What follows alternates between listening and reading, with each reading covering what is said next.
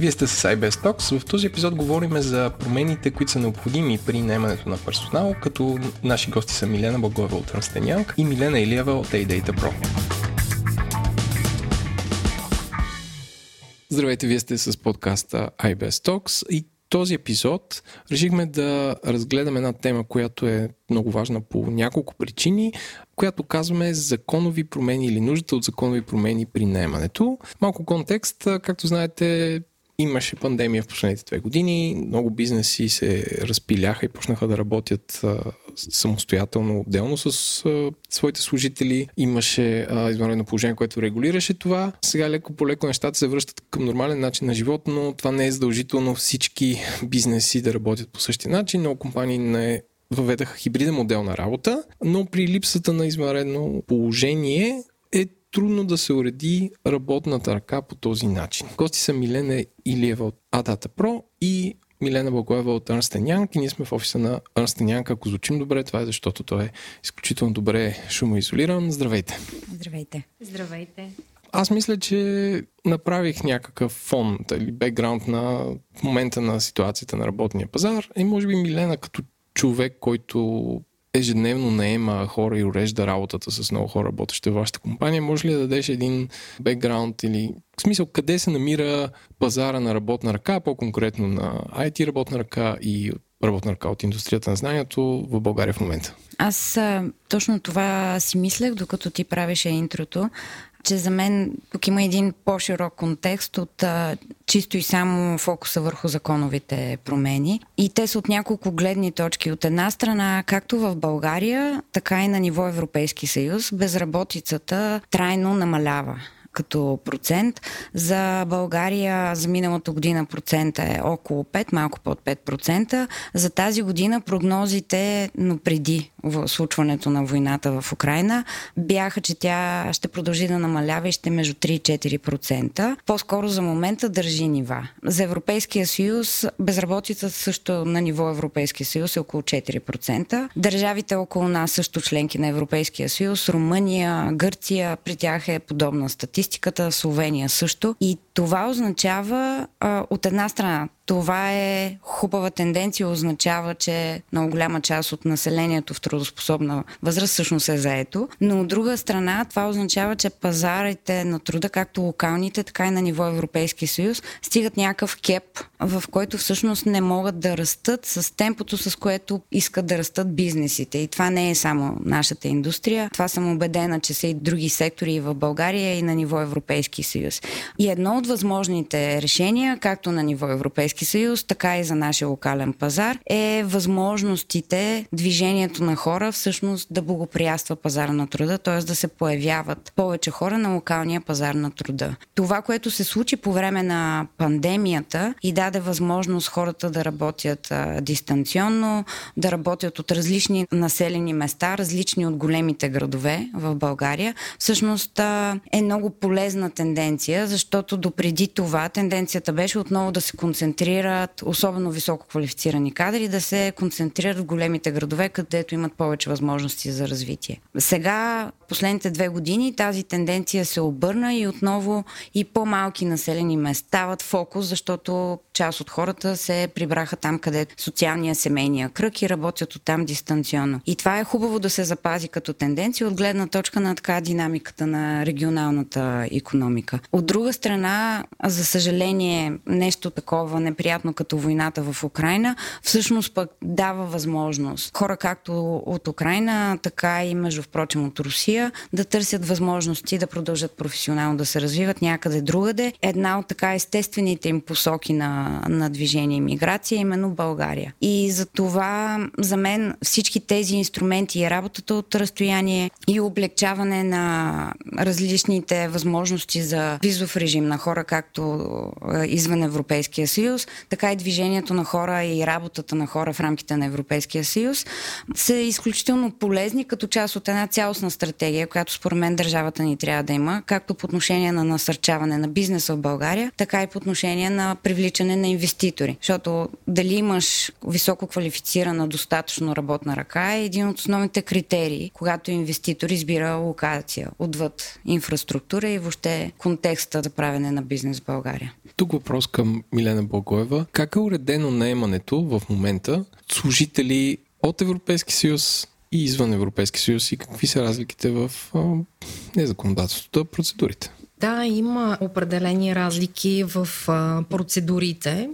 Към момента действащото законодателство в областта на трудовата миграция всъщност не разглежда а, такава отделна хипотеза на заетост, в а, която да се наемат кадри за изцяло дистанционна работа, като кадри имам предвид чужденци. Тоест, за такъв тип заетост въжат същите процедури, както и ако чужденците биха работили и пребивавали на територията на България. Необходимо е те да имат разрешение както за работа, така и за пребиваване. И всъщност, за да се улесни наемането на чужденци за дистанционна работа, са необходими промени, които да адресират именно тези специфики, че работата ще се извършва от чужбина, че чужденците няма да живеят в България и да се въведе режим единствено за достъп до пазара на труда без пребиваване в България. Иначе абсолютно е възможно наемането на чужденци, които да работят на българския пазар. Те могат да сключат трудов договор с местния работодател, който да бъде регулиран или от законодателството на България, или от законодателството в държавата на пребиваване на съответният служител. Има, разбира се, съответни изисквания от гледна точка на данъчно облагане на възнаграждението, което се дължи, социално-осигурителни изисквания, които местният работодател трябва да проучи и да спазва тъй като по всяка вероятност ще има и чисто регулативни изисквания, които ще възникнат е, и ще бъдат спрямо законодателството на държавата на пребиваване на служителя. А има ли улеснение при, нали, говорихме колко мерки е за Европейски съюз. Има ли улеснение при наемането на украинци и руснаци, съответно? Те са извън Европейски съюз, но доколко знам за украинците, или поне четах, че беше по-лесно, или, или бъркам. Поради войната в Украина към момента има увеличено търсене на работа в различни сектори в България. Не само на украински, но също на руски, както и на беларуски граждани. И наистина процедурите за наемане на украински граждани бяха съществено упростени и улеснени. И те са подобни на тези за българските граждани. Но за руските и беларуските граждани следва да се получат разрешение за пребиваване и едва тогава всъщност тези граждани имат право на достъп до нашия пазар на труда. Милена Илива спомена за уреждането на правната рамка в България при работа за отдалечена работа. Нали? Сега говорим, че служителите се връщат в офисите, но какви промени според тебе биха били необходими, за да стане това лесно извън извънредното положение? Като цяло, според мен, законодателя трябва да влезе в 21 век и да има досек малко малко по-голям досек всъщност с бизнеса и реалните практики, начини по които хората работят към днешна дата. Пак казвам, в различни индустрии, отвъд на нашата индустрия. Това, което е необходимо да се направи е чисто процесите и процедурите да бъдат облегчени от една страна и от друга страна дигитализирани. И в допълнение на това, което Милена каза по отношение на, на украинските граждани, да, процедурата на хартия е доста облегчена и по българските стандарти сравнително бърза. Но ние тук имаме отново няколко институции, които трябва да си говорят помежду си и обикновено, поне от моята практика, от една страна на служител, който наехме, украински граждани, който наехме на трудов договор и покрай BG for UA, доброволчеството и работата ми с украински граждани, мога да кажа, че процесът се бави именно в прехвърляне на информация от една институция към друга, която е въвлечена в този процес. И другото нещо, което спъва, може би, този процес наистина да се случва оптимално и бързо, както за гражданите, така и за работодателите, е, че това установяване в България, дали през статут на бежанец или временна закрила, е само част от процеса. Но, примерно, все още в България доста от банките са внимателни, примерно при създаване на банкова сметка на украински граждани. И тук влизаме в една такава малко странна ситуация, в която имаш работодател, имаш трудов договор, но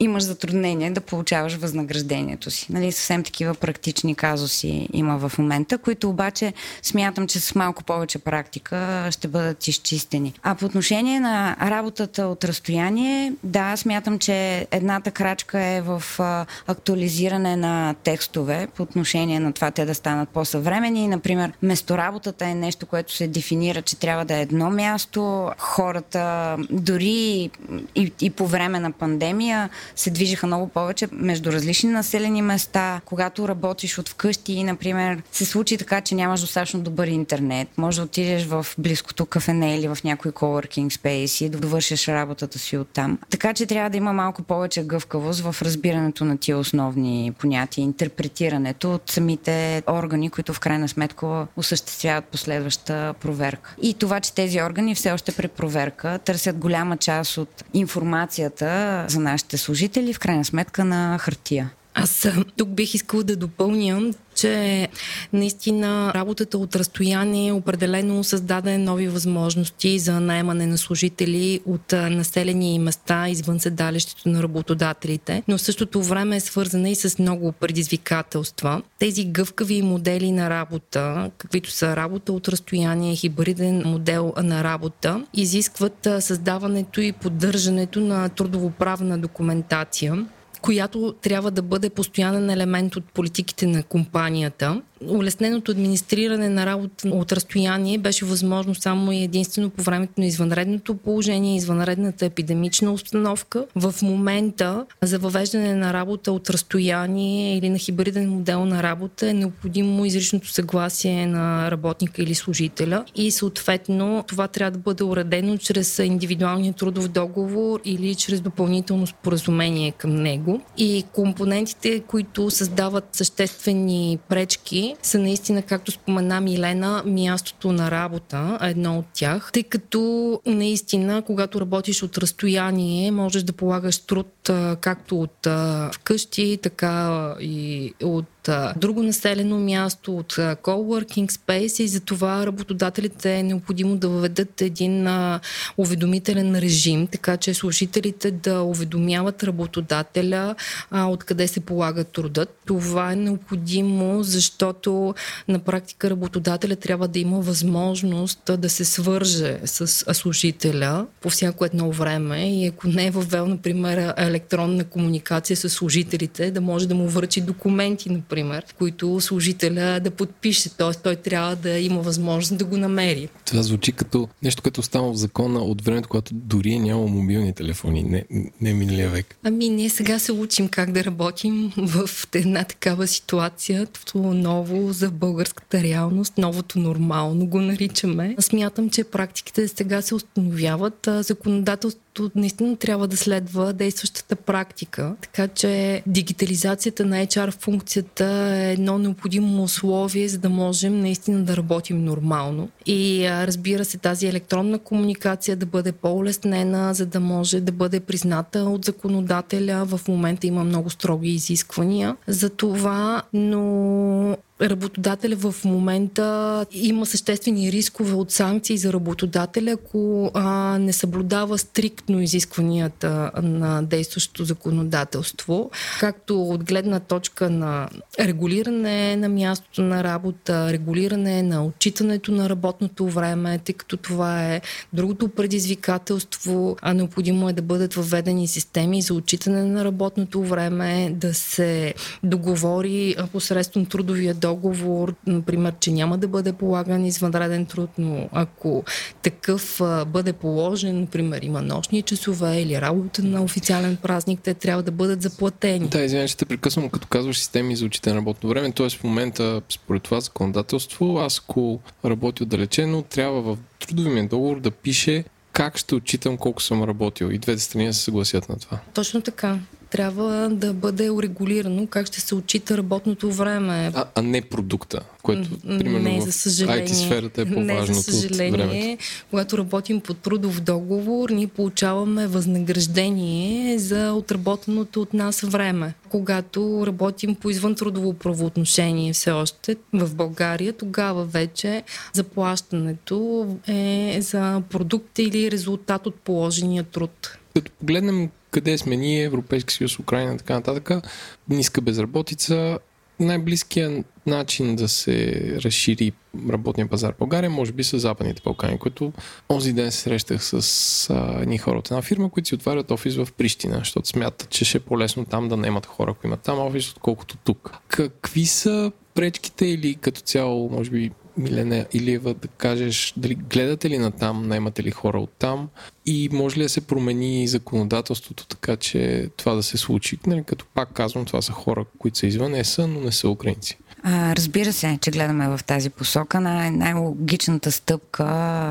е да се огледаш в пазарите около България. Предизвикателствата тук са, са няколко. Милена ги спомена а, преди малко, тъй като част от тези държави все още са извън Европейския съюз. Общо взето ти имаш два модела като работодател или две практики, които можеш да следваш. Едната е съвсем традиционната, в която регистрираш компания, отваряш офис и започваш да наемаш хора. И или го правиш през а, агенция за подбор, която предоставя такава изнесена услуга. Другия вариант е, ако иска, защото някои от тези държави имат облегчени режими, при които работодател, който не е регистриран в съответната държава, би могъл да наема локално хора, спазвайки, разбира се, отделни изисквания на локалното законодателство. Но за българското законодателство отново влизаме в хипотезата, че това е чужденец, който да пребивава и да работи в България, което автоматично прави тази процедура тромава. Реално тези хора трябва да кандидатстват за разрешително за, за работа в България, въпреки че нямат намерение да влизат, нито да живеят, нито да работят работят от територията на България. Проблема с един такъв процес е,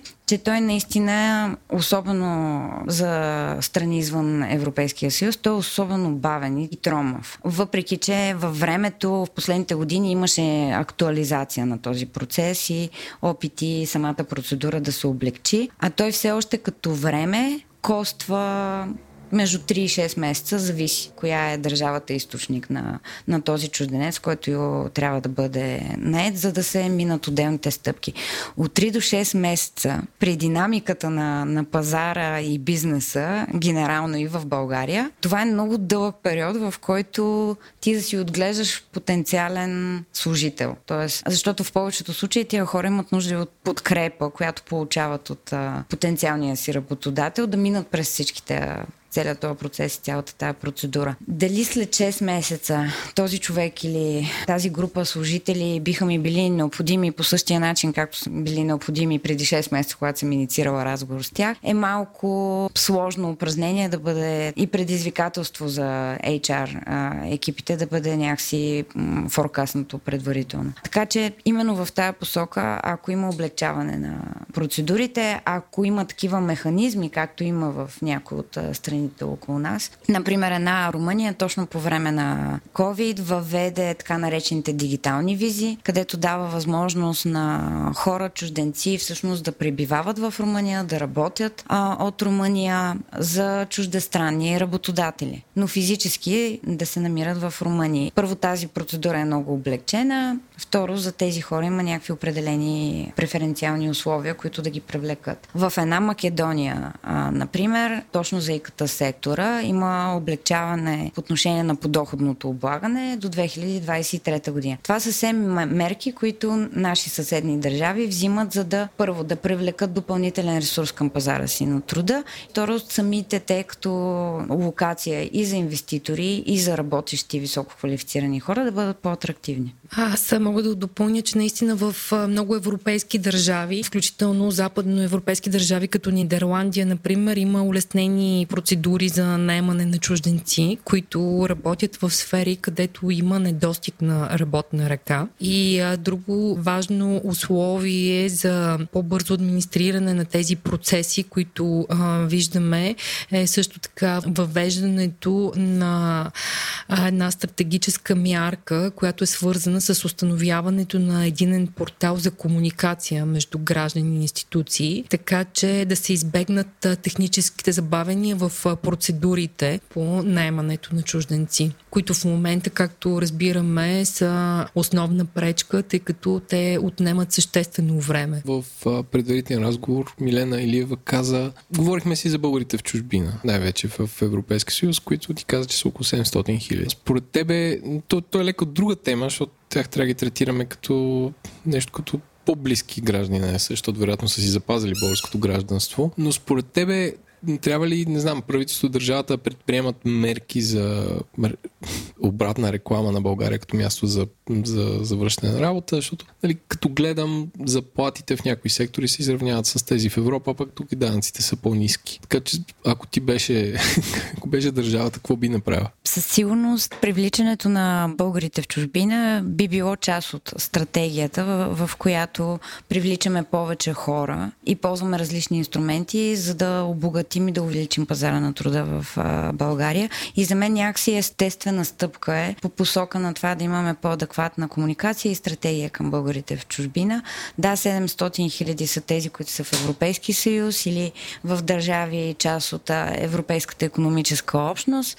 Потенциално извън България са над милион българи. И начина по който бихме могли да ги привлечем, да ги завърнем обратно в България, голяма част от тези хора всъщност са и високо квалифицирани кадри, би било полезен ход и за държавата, и за бизнеса. И още веднъж относно отдалечената работа, Милена Лиева, да кажеш, мити ли реално се, че когато служителите работят от вкъщи, разходите са по-малко?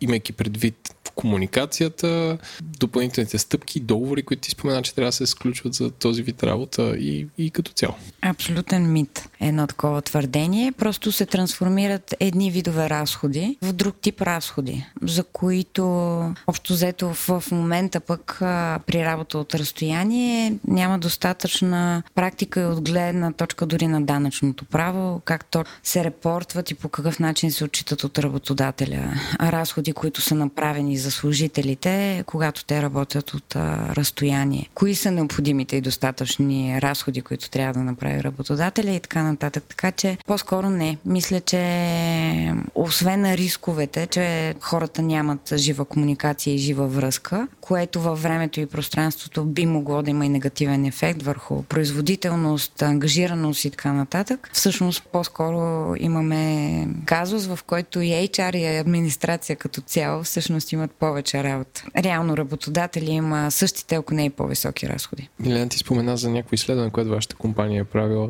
за нагласи, връщане и така нататък. Да, аз искам да споделя резултатите от едно много интересно изследване, което EY провежда вече няколко години и как нагласите всъщност на служителите се променят първото изследване, което беше направено веднага след пандемията, резултатите от него всъщност бяха, че 54% от участниците в проучването бяха отговорили, че те всъщност биха напуснали своите работодатели, биха си сменили работа, ако не им се осигури възможност за работа от разстояние или за хибриден модел на работа. Сега, с оглед променящите се макроекономически рамки в повечето държави и увеличението на инфлацията, по-голяма част от служителите, или по-точно 42% от служителите, казват, че те всъщност биха напуснали, ако не им се увеличи възнаграждението. Така че разходите на работодателя всъщност се увеличават поради увеличената инфлация, поемането на разходи за оборудване, за софтуер, за консумативи, поддръжка на оборудване за работещите от разстояние. Също така данъчното облагане и социално-осигурителното облагане на тези разходи, които се поемат от работодателя е осложнено. Работодателите имат различни практики, някои от тях дават суми, които са предмет на облагане пред възнаграждението, тези суми. Служителите закупуват а, необходимото оборудване, заплащат си консумативи или плащат за по-бърз интернет, например. А, други работодатели закупуват те оборудването и го предоставят на служителите, което пък е свързано с допълнителна администрация, тъй като това изисква отново администриране, къде се намира оборудването, управление на съображенията за конфиденциалност и отново стигаме до увеличената работа на HR екипите, които са ангажирани с а, управлението и администриране тези процеси. Така че разходите на работодателя определено не намаляват, те се увеличават и а, разходите всъщност са повлияни, съществено повлияни от нагласите на служителите и това е заключението на проучването на EY, Work Reimagine Surveys, което е проведено през 2022, през тази година всъщност, сред 17 000 служители от 22 държави. Много ви благодаря. Мисля, че не знам дали ще може да повлияем с този подкаст директно на правителството да си промени законодателството за найма на хора, но всеки, който го слуша, мисля, че получи представа какви са проблемите на индустрията и какви лесни стъпки според могат да се вземат така, че да се оправят. Благодаря ви. Благодарим. Компанията Scale Focus организира своята академия, като този път фокус е Java и JavaScript. При Java курса кандидатите ще могат да развият умения за 90 дни, като ще практикуват в PostgreSQL среда и Spring Boot. За JavaScript фокуса е върху React.js, която е една от най-популярните библиотеки за JS приложения. Курсът също е 90 дни. Може да кандидатствате до 31 май на scalefocus.academy на Apply, като на 1 юни има технически изпит. Ernst Young България издаде третото издание на книгата на фамилния бизнес у нас. В тази книга може да прочетете за българските семейни компании, сред които VIP Security, Express Service, IPS, Camco, Solid 55 и много други. Може да видите повече в бележките към епизода. Това беше всичко от нас. Ако този подкаст ви е харесал, оставете позитивно ревю в Apple, Google, Spotify или където получавате вашите подкасти. И също така препоръчваме да слушате през приложение, а не през а, сайта. Ако искате да се свържете с нас, може да ни пишете на подкаст maimuskoa.ibes.org. Слушайте ни пак след две седмици.